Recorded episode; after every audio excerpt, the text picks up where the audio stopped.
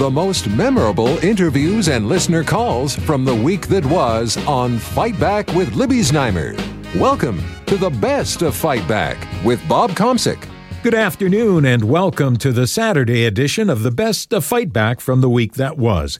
We often talk about polls here on Fight Back. With the federal election just around the corner, we've decided to do our own, and you, our audience, are the people who count.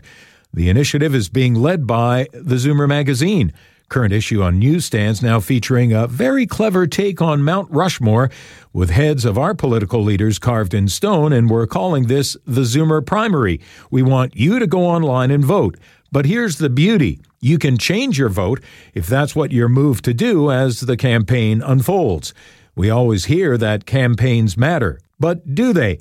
We're going to be tracking this every Monday until the election here on Fight Back. Libby spoke with Zoomer Magazine's senior editor, Peter Muggeridge, and David Cravit, Vice President, Zoomer Media Guru, on all things demographic. Looking at our latest Zoomer primary poll, we have the Liberals out ahead by uh, 5% over the Conservatives. They're at 40. The Green Party is third at 8%, and the NDP has almost disappeared off the radar. They're only at 4%. Uh, the, the Conservatives are second at 35. And David, uh, what do these numbers show? The big news is that if you look at our poll and you compare it to some other polls, if the conservatives were leading even by two or three points, it looks like the liberal distribution of those votes would translate into a better chance of forming a government, even if they were a little bit behind. So right now, the playing field looks like um, this is the conventional wisdom about a liberal minority uh, with these kinds of numbers. We all know Zoomers are much more likely to vote than any other demographic. Uh, I believe the proportion is kind of uh, by two thirds more likely to vote. And uh, we're going to have a look at what is concerning for our demographic. So, uh, Peter, us on the other, uh, you know, raison d'etre behind this initiative. In the magazine, we gave a rundown of the various pla- uh, seniors related platforms for each party.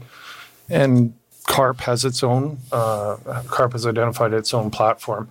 Healthcare, I think, is at the top, you know. And this is really interesting because a lot of polling, polling of the general population shows that the main issue is climate change. Now, you know what?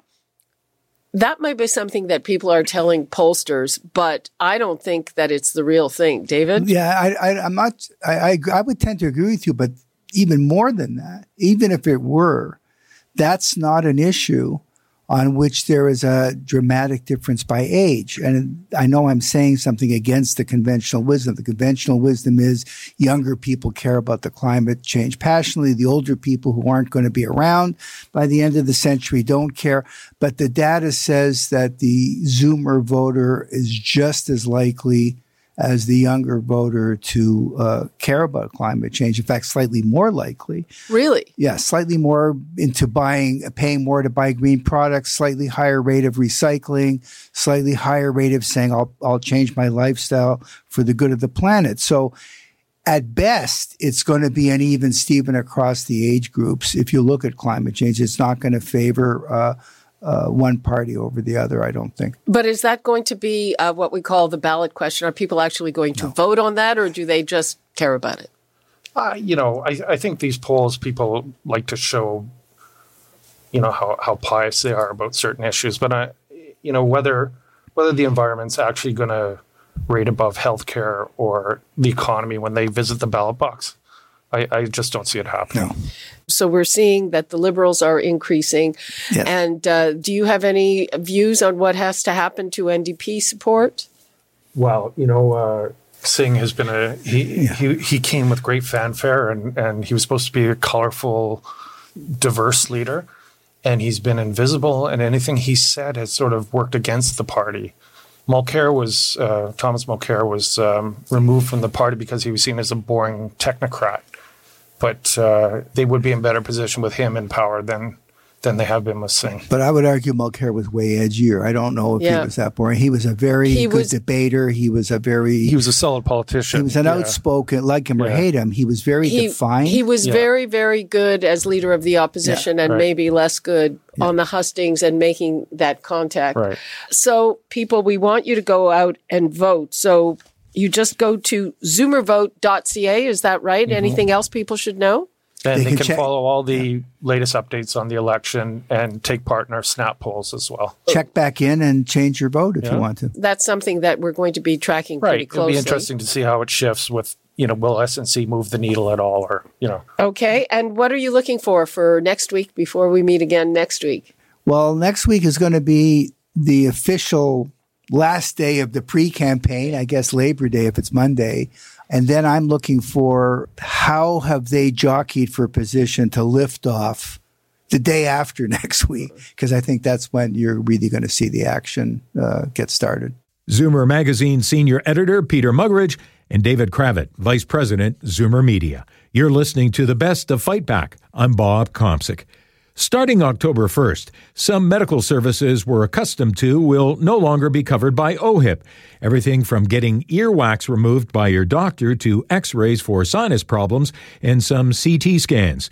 These are based on recommendations from the OMA to modernize OHIP, remove duplication, and save some money. Dr. Sohail Gandhi, president of the OMA, and family physician Dr. Iris Gorfinkel joined Libby to discuss. The main changes that were done were part of something called an appropriateness working group. Mm-hmm. And, and I just want to emphasize that the goal of the group, I think, is actually a very good goal.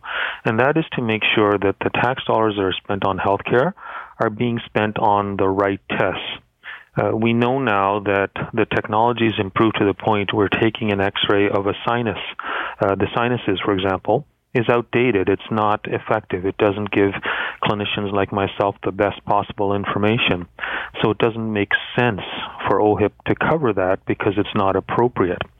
Um, and that was the kind of thing that the appropriateness working group, uh, that's a joint working group between the government and the OMA, uh, came up with. Uh, so, so that was the sort of lens that we put on uh, this process. I know that there's been a separate initiative from doctors trying to cut down on the number of tests because some of them might not really be necessary. Some of them may actually be harmful because they can uh, make you worry about things that you don't have to worry. And I know that that's, that's been going kind of on a separate track. Right. So that was part of a medical education process called Choosing Wisely Canada, uh, an excellent process that looks at just how uh, physicians are ordering tests, looks at what's really relevant, what's really important, and what shouldn't be duplicated. And some of that work uh, did inform the uh, process around the appropriateness working group. It's about making sure that if you're going to have a procedure or if you're going to have a test, it's really the right thing and the evidence, the medical evidence supports you having that test. And then, of course, OHIP should cover it.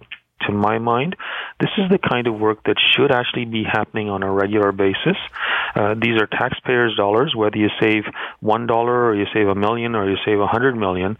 I think it's really important to make sure that they fund services that are absolutely needed. Uh, and that's the goal of the bilateral committee between the government and the OMA.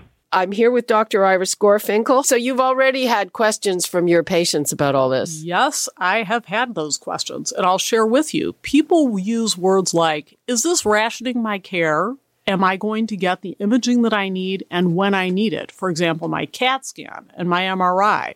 Because as soon as they hear the word CT and MRI in the news, they're worried that it's going to affect the services that they'll be receiving or needing. Anything else that we should know that is going to be delisted? Probably the most important thing for the Zoomer audience is to know that you don't have to go to your family doctor to just get a referral. I say hallelujah to that because I am so sick of seeing patients come to the office just to get a piece of paper to give permission to see a specialist whom they've already been seeing for And of course, the referral will be done by fax. exactly. I mean, let's talk about a waste. That's a total waste, and I was really glad to. So, how is it going to happen now? Because a lot you can't. Not everybody can email their doctors. That's right. So there's just no need to get a referral So- to a specialist so- if it's the same problem within two years. So how do you get to see the specialist? You call the specialist and say it's the same problem within the two-year time frame, and that's now covered under OHIP. Just a minute. That you've already seen the specialist for, but you need a referral to go for the first time. No, Oh, the first time you still need a referral. That's right, Libby. and you still have to go into the office to get it. Yes, you do. But well, I I have to justify to that specialist why I'm referring in the first place, right? So for the first time, that makes sense, right? I'm I'm triaging it, I'm understanding it, I'm seeing if I can manage the problem without a long wait, with much less cost to the system. So that makes sense. The first time makes sense. But what I what I'm griping about here is that I don't like the fact that I'm seeing patients on an ongoing basis who are saying, "Give me a referral." It's been it's just been over a year, and my specialist is asking for a referral for the same problem. It's my thyroid. It's my whatever it is, and and it's the very same problem. So I'm gl- I'm grateful to see that they've corrected that, and now you've got two years to see that specialist. You don't need to go back to see your family doctor again. Hallelujah. Anything else you want to leave us with? I would say that I'm hoping this government will move more toward bringing care to elders who are at home. And you know they've they've kept the house calls in, but I think we can do better than that. I think we need to work to bring much more care directly to elders who are at home, the palliative, the infirm, and I don't see enough in here about that. Dr. Sohail Gandhi, president of the OMA, and family physician Dr. Iris Gorfinkel. You're listening to the best of Fight Back. I'm Bob Komsic. Unfortunately, road safety and what to do about pedestrian fatalities is talked about too often, it seems, on Fight Back. Two seniors were killed on the roads in Scarborough just days apart, the fourth pedestrian over the age of 60 to be killed in the past 30 days. To explore why this keeps happening, Libby talked to Brian Patterson, President and CEO of the Ontario Safety League, and Toronto City Councillor Kristyn Wong-Tam. There is a, a large population that's driving who is driving distracted. Uh, I believe that the speeds are, are too high, and uh, and oftentimes that's uh, the lack of enforcement. Uh, we need to have drivers re-educated to look out for vulnerable road users. Um, the fact that 40% of the, the, the collisions of the city of Toronto all take place on wide arterial roads in Scarborough uh, means that Scarborough needs to, uh, or like all of us need to think about how to improve pedestrian uh, safety for those who are traveling on those wide uh, ped- um, Scarborough streets. Uh, all of this is of concern, and I wouldn't say that we need one um, tool to fix it. There's a multitude of, of responses that all have to come together, and we have to do it consistently and with a sense of urgency to, to keep people alive and safe. Brian Patterson, what's your take on this? I have to agree. I think it, it's the the feeling that there's one tool, or we could have a big think tank and come up with uh, a universally suitable response. Just it hasn't worked anywhere in the world, but I do know that training, retraining, and uh, ultimately uh, uh, enforcement and ongoing education uh, has often been a been a key. We just have too many people driving only 70% engaged in their uh, driving task instead of 100 and it just takes a couple of seconds or an unexpected uh, uh, issue to occur and we're we're there. I don't think anybody gets up in the morning and says uh, i'm going to drive like a maniac today and hopefully i'll hit somebody. But i think they uh, when it happens they realize that it very easily could have been avoided and for a lot of families it could have been uh, it could have been any one of them when you're listening to it on the radio. Kristyn Wong-Tam, we are now into Vision Zero 2.0. One of the measures, among many measures, is lengthening the time of certain lights. You know, why, why hasn't that been happening? Retiming the signalized lights is actually a fairly lengthy process. Um, I would say that's not the, the, the quickest thing we can do. Uh, the quickest thing that we can do that does not require anything with respect to retiming the lights or even redesigning the road is just effectively dropping the speed uh, limit on all major uh, roads across the city. Um, and uh, and I know that, for example, the downtown um, in the Toronto East York catchment area, we've already done that for the local um, uh, roads. So these are your residential neighborhood roads. They went from 50 and 40 uh, kilometers per hour right down to 30. unfortunately, um, across the, the city, there's also a ward by ward approach outside of the Toronto East York catchment area.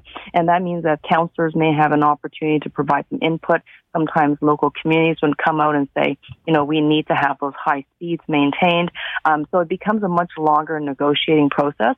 Um, but in the in the Toronto East York catchment area, we already did it, and I think that it should not be negotiable. It actually should just happen across the city because uh, we know uh, that although 10% of the uh, those who are um, affected by collisions uh, are vulnerable road users. The disproportionate number of them are seniors, and I think that's I think the number is 78 or 80 percent. Oh yeah. Uh, so so this is uh, very serious for for those who are uh, who are needing additional support, and, and we need to act faster.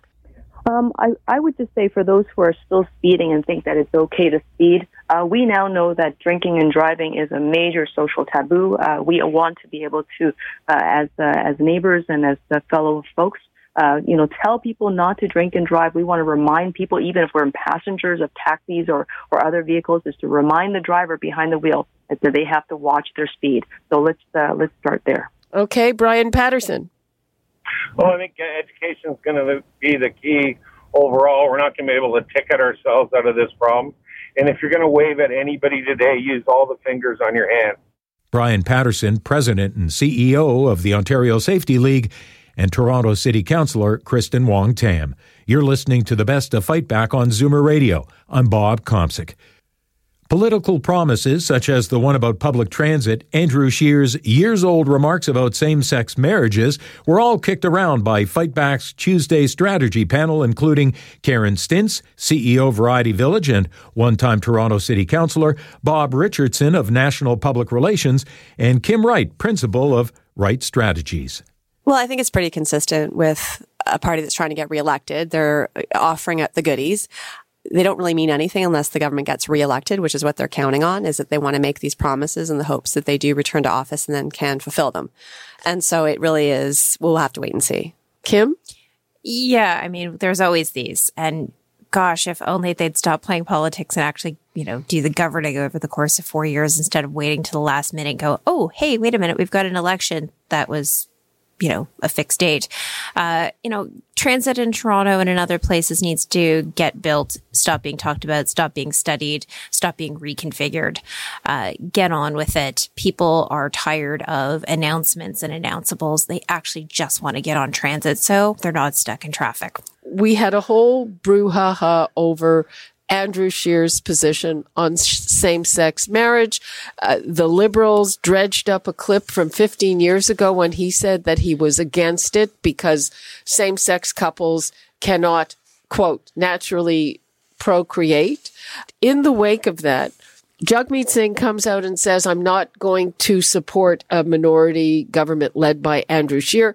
So on the one side, uh, people are saying, oh, uh, and uh, Singh just just conceded the election. What the heck is that? He's just shot himself in the foot. On the other, people are saying he's sending a signal to people who might want to vote for him that a vote for him won't end up being a vote for the conservatives. So did he shoot himself in the foot there? I don't, I don't believe he did. Um, frankly, he has been pretty clear about he is running to become prime minister. And what we will see during the course of the election campaign, as we did four years ago, is that campaigns matter and people make their decision during the course of that election period. And what concerns people and certainly has concerned Jagmeet Singh is some of the conversations and some of the tone that has come out of not only a lack of comment from Andrew Scheer, but the comments that have come out of, from some of his candidates. So while he may not want to bring up some uh, social conservative issues, some of his folks uh, certainly will. And, you know, we don't have to look much farther than Cheryl Gallant from uh, uh the Ottawa Valley. Her comments the other day that marijuana is what's the cause of greenhouse gas increases.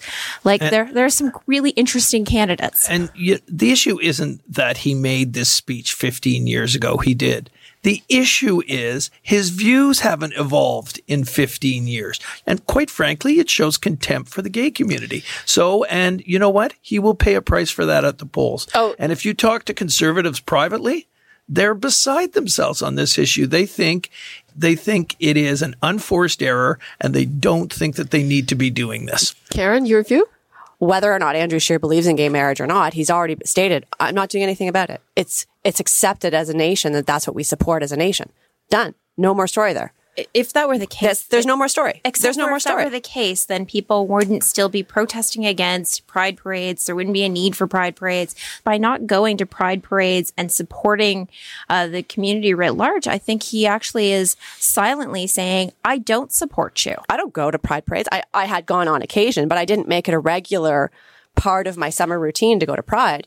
I'm glad pride's in the city. I would fight to continue it to be part of the city, but I didn't go. And it's not because of my position on gay marriage. I support gay marriage wholeheartedly. My position's a little broader. I'm a member of the LGBTQ community, and I think it shows contempt that the guy can't show up to a single event, not an event in any of the cities across the country. I think it shows contempt for a community. Would he do that to uh, a regular event that happens in the South Asian uh, community like Vaisakhi or something else like that? The answer is no, he would not. What would you like to leave us with for the long weekend, starting with Kim? You know, people just need to start going out, having a good time, spending time with their neighbors, their friends, and, you know, stop getting ramped up about billboards and all the rest of it. Let's figure out who our neighbors are and build and build stronger communities. I don't think the election's actually started because certainly, and you know, to your point about getting together with friends and over dinner parties and cocktails, no one's talking about the election. No, no we're talking about everything else but the election. So I think it will be an interesting fall. I think the election gets called somewhere between September 10th and September 15th. So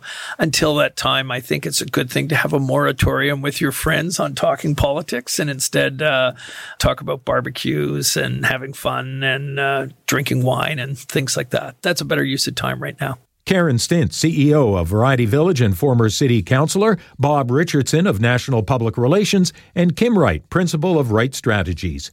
This is Zoomer Radio's Best of Fight Back. I'm Bob Komsic. Fight Back with Libby Znaimer brings you comprehensive coverage of the news stories that interest you and your reaction to them on the phones.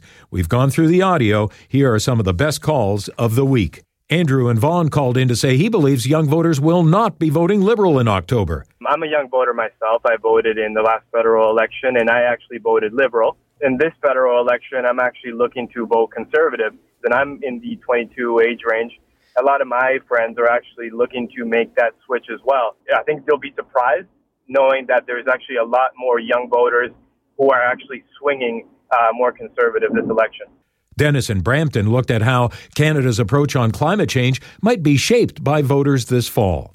To date, the Conservatives, they have put something out there, but by most expert opinion, not only does it meet the challenge, but will make matters worse. So the perfect scenario from a climate change perspective would be a liberal minority uh, supported by the NDP and the Greens. That would push the liberals to go even farther than they may have wanted to in the past. Jerry in Toronto says drivers are not always to blame for pedestrian fatalities. I was southbound on Victoria Park and I was two cars behind a gentleman who wasn't even going the speed limit. It's 50 kilometers. I don't even think he was going that fast. And a senior who could have walked a half a block up to O'Connor and crossed with the lights stepped off the curb, never even looked at the southbound traffic and was looking at the northbound, and the car hit her, and unfortunately the lady passed away. And I felt so sorry for the driver. She gave him no opportunity to stop. So I think you need a little bit more education because it's not always the driver's fault. And now, Fight Back's Knockout Call of the Week. There were a lot of great calls this week, but the winner of the Fight Back Knockout Call of the Week comes from Norm in North York on why we're seeing more crashes involving big rigs. When companies need to save money, improve their bottom line, they trim safety, they trim wages, and things that attract drivers since deregulation back in the 80s has sort of messed things up a little. And then what do you get? Less qualified drivers, and they learn just enough to pass the test, and after that, nobody tells them what to do. And you were a driver, right, Norm? Oh, I was for decades. I got in just around the time deregulation started. Many of the truck drivers that have been doing it for decades were just shaking their head and they said, My God, this is going to be a nightmare. Everybody and anybody, like in other countries, you want to start a bus company, buy a bus and a chalkboard and say where you're going and how much. That does it for today's Best of Fight Back on Zoomer Radio. If you'd like to qualify for the Fight Back Knockout Call of the Week, phone us between noon and 1 weekdays at 416-360-0740 on Zoomer Radio, AM 740, also 96.7 FM downtown. Or if you have a comment, email us at fightback at zoomer.ca and follow us on Twitter at FightbackLibby. I'm Bob Komsic in for Jane Brown. Join me again at the same time tomorrow when we'll round up the rest of the best of Fight Back. The best of Fight Back is produced by Jane Brown, Justin Eacock, and Zeev Hadi, with technical production by Kelly Robotham. Executive producer Moses Znaimer.